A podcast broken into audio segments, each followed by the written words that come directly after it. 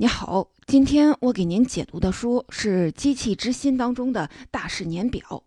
一百亿到一百五十亿年前是宇宙诞生，十的负四十三次方秒之后，温度冷却至十的三十二次方度，出现重力。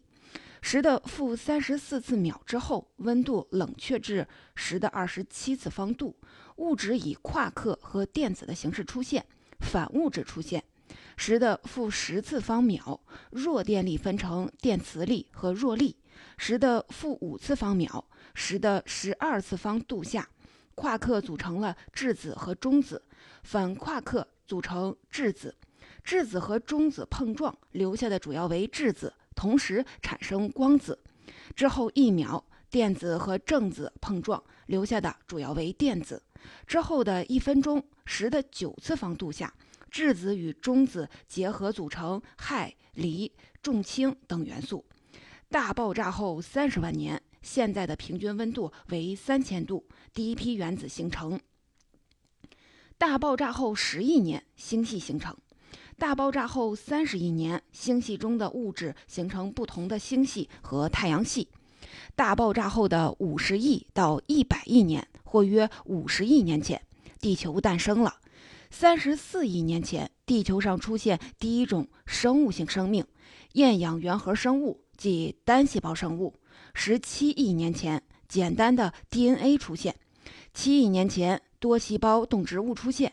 五点七亿年前，寒武纪爆炸发生，出现了多种形态的生物，包括硬体、壳和头骨的动物。四亿年前，陆生植物出现。两亿年前。恐龙和哺乳动物开始共享生存环境。八千万年前，哺乳动物进化得更充分。六千五百万年前，恐龙开始灭绝，哺乳动物自此占据主导。五千万年前，灵长动物的类人猿亚目单独分离出来。三千万年前，猴子、猩猩等高级灵长类动物出现。一千五百万年前，第一种类人猿出现。五百万年前，类人猿可以用两条腿走路，能人可以使用工具，进入进化的下一阶段——技术的运用。两百万年前，直立人已经使用火，并且能使用语言和武器。五十万年前，智人出现，其明显的特征为创造技术的能力，包括工具的创造、工具制造的记录和工具的完善。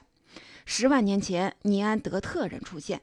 九万年前，现代智人，我们的直接祖先出现了。四万年前，现代智人亚种是地球上唯一存活下来的类人类亚种。技术随着其他方面的进化而发展。一万年前，现代技术始于农业革命。六千年前，美索不达米亚平原出现了最早的城市。五千五百年前，人们开始使用轮子、皮筏、船和书面的语言。五千多年前，东方人发明了算盘，人们使用算盘进行计算，计算方法与现代计算机使用的方法类似。公元前三千到公元前七零零年，漏壶在世界各地出现，中国、埃及、亚述。公元前二五零零年，埃及向先知寻求意见，这些先知通常是里面藏有祭司的雕像。公元前四六九到公元前三二二年，苏格拉底、柏拉图和亚里士多德形成了西方理性哲学的基础。公元前四二七年，柏拉图在《菲多篇》和之后的著作中提出了人类思想和机器运行机制间的比较。约公元前四二零年，柏拉图的朋友，他伦敦的。阿契塔制造了一只牧歌，由气流或压缩空气提供动力。公元前三八七年，柏拉图建立了探索科学和哲学的柏拉图学院，为数学理论的发展提供了优良的学术环境。约公元前二零零年，中国工匠发明了精细的自动操作装置，包括一整套机械管弦乐队。约公元前二零零年，一位埃及工程师发明了更精确的漏壶。七二五年，一位中国工程师和僧人共同建造了世界上第一台机械钟，它由水力驱动，由丝航轮保证钟表的运行。一四九四年，达芬奇构思出带有摆钟的钟，并将其画了出来。虽然精确的摆钟直至十七世纪末才被真正的发明制造出来。一五三零年，欧洲开始使用纺车。一五四零年、一七七二年，欧洲文艺复兴时期，更精细的自动操作装置生产技术已不再仅限于钟表制作。最著名的有意大利发明家贾内洛·托利亚诺建造的演奏曼陀林的女士，和瑞士发明家皮埃尔·雅凯·多尔茨制造了一个机器人小孩儿。一五四三年，波兰天文学家尼古拉斯·哥白尼在《天体运行论》中提出，地球和其他星球一起围绕太阳运行。他的理论彻底改变了人们对上帝的观点和人类和上帝的关系。十七到十八世纪，启蒙运动最先在哲学领域发生，提出人类理性、知识和自由三者之上的理念。启蒙运动的根源可。追溯到古希腊哲学和欧洲文艺复兴运动，自柏拉图主义者之后，启蒙运动首次系统地考量了人类思想与知识的本性，推动了科学与神学的发展。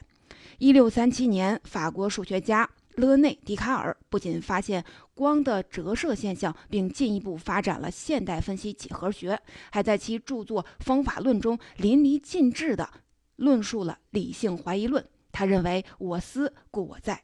一六四二年，法国数学家布莱士·帕斯卡发明了世界上第一台数字计算机，名为帕斯卡林，可进行加减法的运算。一六八七年，英国科学家牛顿在自然哲学的数学原理中提出了三大运动定律和万有引力定律。一六九四年，微积分发明者、德意志数学家葛特弗里德。莱布尼茨完善了莱布尼茨计算机，这台机器可以通过重复加法的途径进行乘法运算。这种方法至今仍在计算机中有所使用。一七一九年，一家拥有三百名雇员，其中大多数为妇女儿童的丝线工厂在英国出现，这被广泛认为是近现代第一家工厂。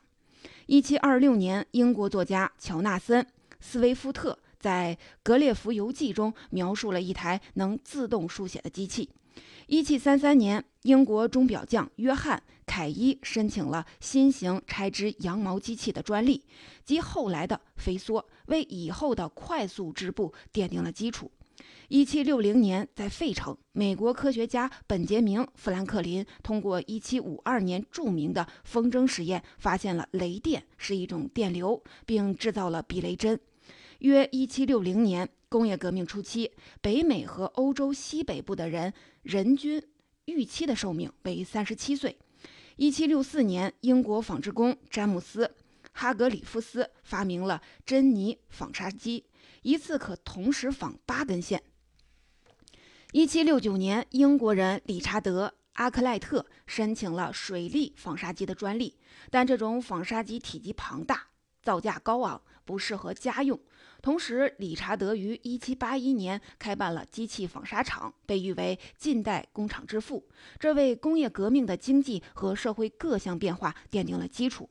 1781年，德意志哲学家伊曼努尔·康德出版了著作《纯粹理性批判》，阐述了启蒙运动的哲学，并批判了形而上学，为20世纪理性主义的兴起打起了舞台。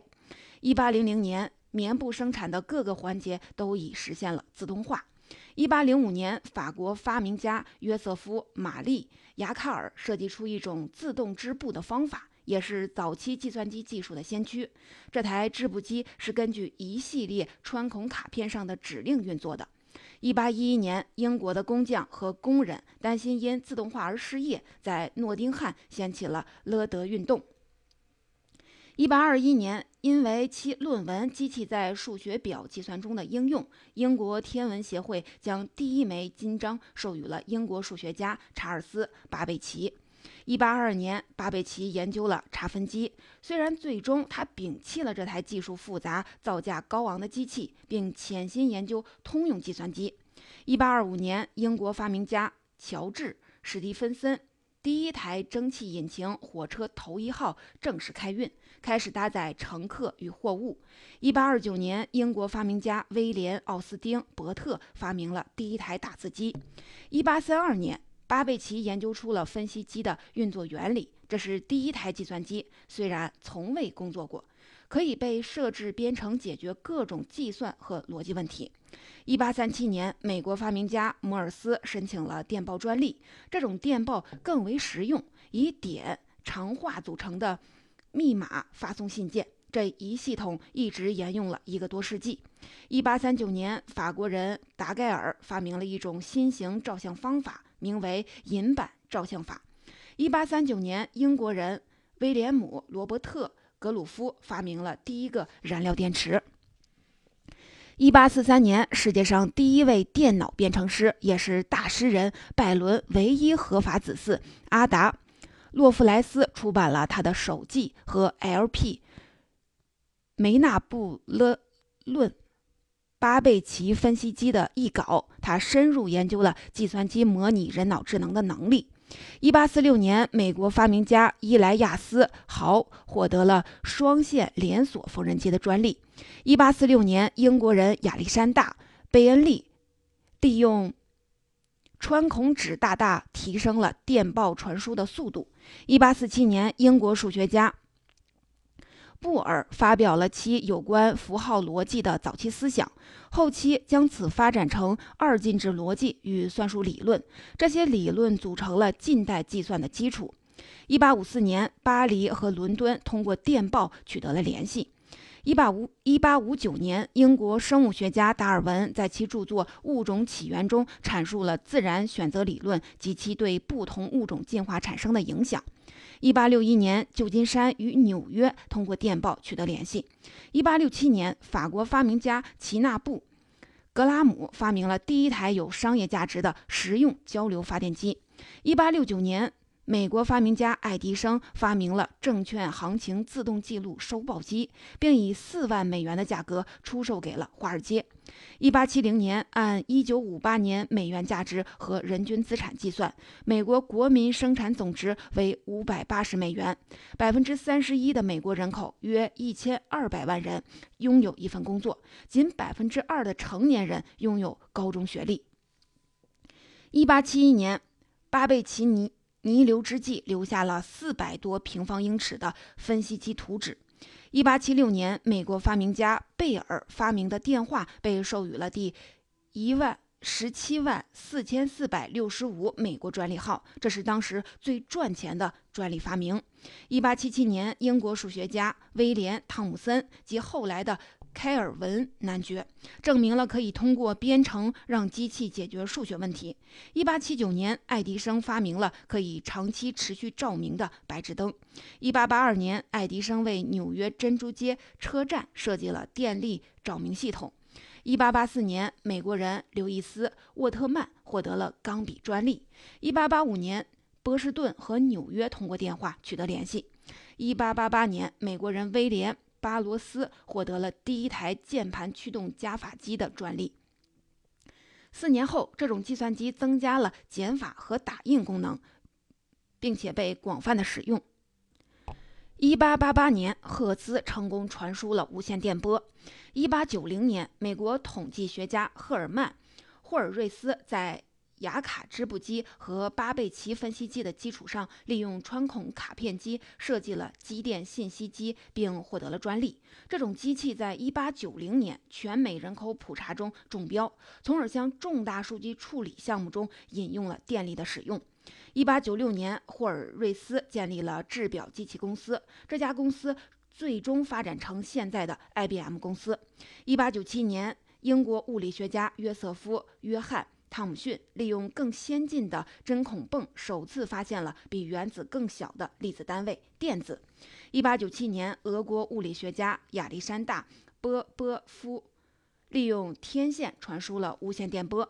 意大利发明家古列尔莫·马可尼获得了第一项。无线电相关的专利，并帮忙组建了一家公司，向市场推销其系统。1899年，利用电磁可在电线和薄金属条上记录下声音。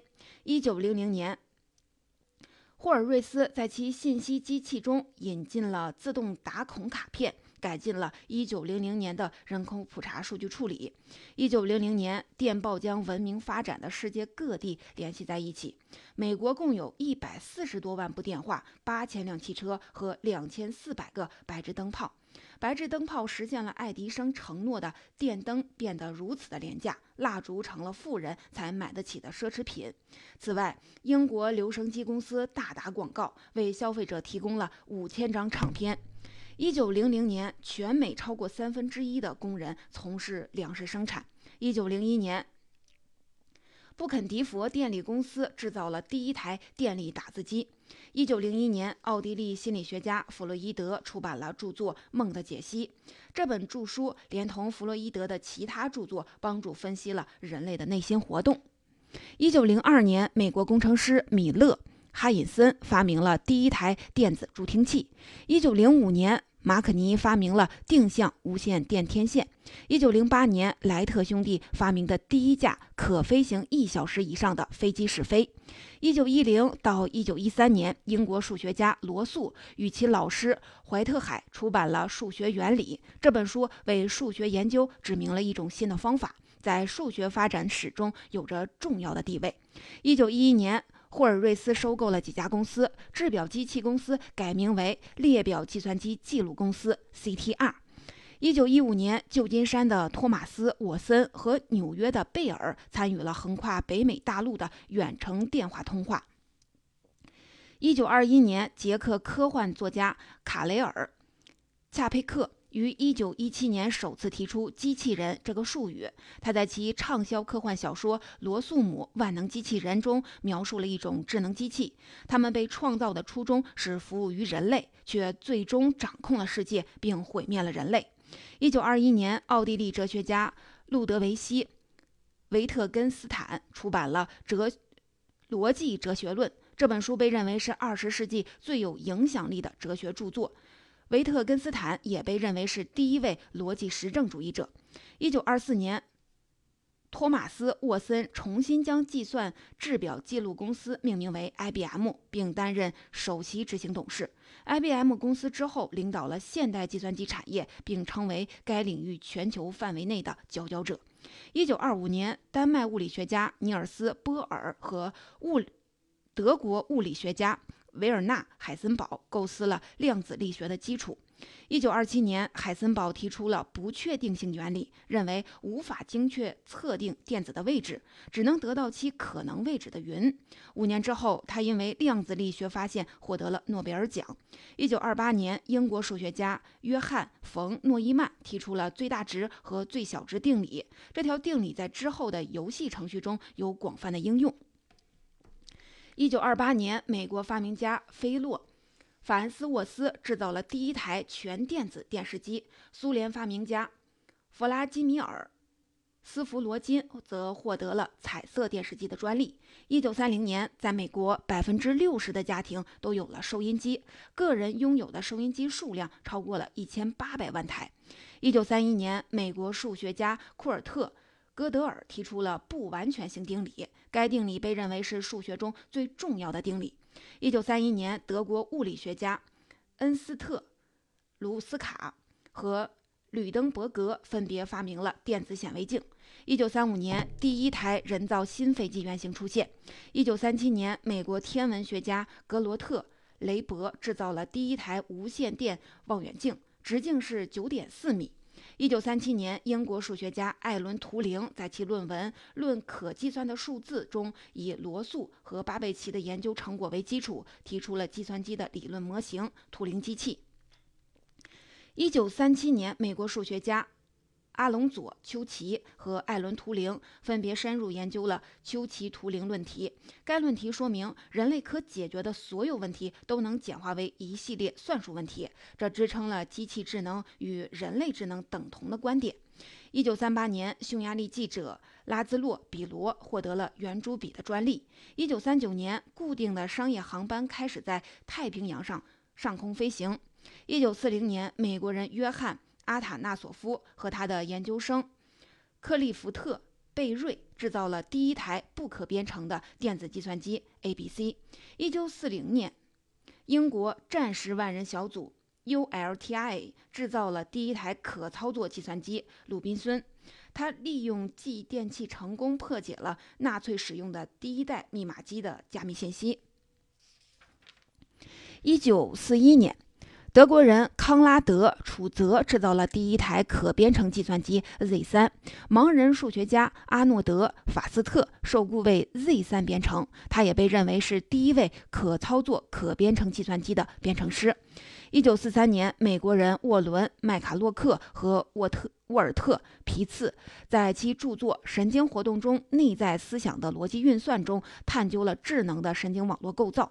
一九四三年，英国战时万人小组继而制造了机器，成功破解了德军更为复杂的加密信息，为二战同盟国的胜利做出了巨大的贡献。机器采用的电子管运算速度比鲁滨孙的继电器速度要快一百到一千倍。一九四四年，美国人霍华德·艾肯制造出了麦克一。这是美国人首次利用穿孔纸带进行编程，利用真空管进行计算，成功制造的第一台可编程计算机。一九四五年，新泽西普林斯顿高级研究所教授约翰·冯·诺依曼发表了现代第一篇论述存储程序概念的论文。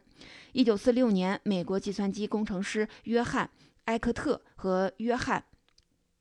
莫奇勒博士发明了第一台军用全电子通用可编程数码计算机 ENIAC，其运算速度比迈克 I 快了近一千倍。一九四六年，电视更换。更新换代的速度远快于二十世纪二十年代收音机发展的速度。在美国，一九四六年仅有百分之零点零二的家庭中有电视机，到一九七二年，该百分比已跃至了百分之七十二。一九八三年，百分之九十以上的家庭都已经有了电视。一九四七年，美国人威廉·布拉德福德·肖克利、沃尔特·豪泽。布拉顿和约翰·巴丁发明了晶体管。这种微型设备功能与真空管相似，能以极高的速度转换电流，是微电子领域具有改革性的发明，为实现计算机低成本化做出了贡献，也促进了大型电脑和微型电脑的发展。一九四八年，美国数学家诺伯特·维纳出版了信息理论领域的开创性著作《控制论》，并提出了控制论的概念。一门关于对动物和机器进行控制以及与之交流的科学。一九四九年，英国人莫里斯·威尔克斯在埃克特和莫奇勒成果的基础上，制造了第一台存储程序式计算机 EDSAC。不久之后，埃克特和莫奇特的新公司又推出了计算机 BINAC。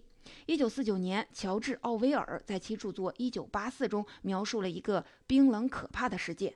在那个世界里，大官僚机构利用计算机监控、奴役着人民。一九五零年，埃克特和莫奇勒提出了第一台商用计算机 UNIVAC。它被用作编写美国人口普查的结果，这也标志着人口普查第一次由可编程计算机处理完成。一九五零年，艾伦·图灵在论文《计算机器和智能》提出了一种测定机器是否能智能的方法——图灵测试。一九五零年，商用彩色电视机首次在美国播出。这之后的一年中，横贯大陆的黑白电视也相继出现。一九五零年，美国数学家克劳德。埃尔伍德·香农发表文章，编写一个计算机下象棋下象棋的程序，刊登于哲学杂志。一九五一年，埃克特和莫奇勒制造了第一台采用存储程序概念的计算机 EDVAC，整个制造过程在宾夕法尼亚大学摩尔学院完成。一九五一年，巴黎举办了控制论大会。一九五二年，美国哥伦比亚广播公司利用 UNIVAC 成功预测出德怀特·艾森豪威尔赢得大选，当选美国总统。一九五二年，便携式晶体管收音机问世了。一九五二年，美国人纳萨尼尔·罗切斯特设计了 IBM 第一台生产线制造的电子数字计算机七零一号，主要用于科学研究。一九五三年，美国生物学家詹姆斯·沃森和英国生物学家弗朗西斯·克里克发现了 DNA 分子的化学结构。一九五三年，奥地利哲学家路德维希·维特根斯坦出版了《哲学研究》。爱尔兰小说家塞缪尔·贝克特短剧《等待戈多》演出。这两部作品对现代存在主义有着重要的主意义。一九五三年，美国人马文·明斯基和约翰·麦卡锡得到了贝尔实验室的暑期的临时工作。一九五五年，威廉·肖克利教授建立了半导体实验室，从此开创了美国硅谷。一九五五年，雷明顿·兰德公司和斯佩里陀罗仪公司合并为斯佩里。兰德公司在相当长一段时间内和 IBM 公司形成了激烈竞争。一九五五年，在计算能力同等的条件下，IBM 采用两千两百个晶体管代替了原来一千两百个真空管，制造了其第一台晶体管计算机。一九五五年，一台美国公司设计了第一台类似机器人的机器，在工业生产中使用。一九五五年，美国人艾伦·纽威尔。G.C. 肖和赫伯特·西蒙创造了第一种人工智能语言 I.P.L. 二。一九五五年，新太空计划和美国军方都意识到，在探月火箭和平流层导弹的发射中，计算机拥有足够的运算能力十分重要。两家机构均为此项研究投入了大量的资金。一九五六年。艾伦·纽威尔、J.C. 肖和赫伯特·西蒙开发了启用递归搜索技术解决数学问题的程序逻辑理论家。1956年，美国计算机科学家约翰·巴克斯及 IBM 的团队共同发明出一种科学化的计算机编程语言。1956年，美籍波兰数学家斯塔尼夫拉夫·乌拉姆开发了计算机程序。首次在象棋比赛中战胜了人类。一九五六年，法国 LIP 公司推出了第一款商用电子电池手表。一九五六年，术语人工智能首次在达特茅斯学院的一次计算机大会上被提出。一九五七年，美国电脑工程师肯尼斯·奥尔森创立数码设备公司。一九五七年，艾伦·纽维尔、J.C. 肖和赫伯特·西蒙开发了采用递归搜索解决问题的程序——通用问题解决家。一九五七年，美国语言学家乔姆斯基编写了句法结构，其中仔细探讨了理解自然语言需要的计算。他的一系列著作为他赢得了“现代语言学之父”之名。一九五八年，美国德克萨斯仪器公司工程师杰克·基尔比。制造了集成电路。一九五八年，麦卡锡和明斯基在麻省理工学院创立了人工智能实验室。一九五八年，艾伦·纽维尔和赫伯特·西蒙预测数码计算机十年之内将成为世界棋王。一九五八年，麦卡锡开发了早期人工智能语言 Li。S.P. 一九五八年，美国国防部高级研究计划局成立，为之后的重要计算机科学研究提供了资金。一九五八年，美国计算机科学家西蒙·克雷研制了 C.D.C. 一六零四型计算机和第一台基于晶体管的超级计算机。一九五八到一九五九年，杰克·基尔比和罗伯特。诺伊斯分别开发了电脑芯片，使计算机朝着价格更低、体型更小的方向发展。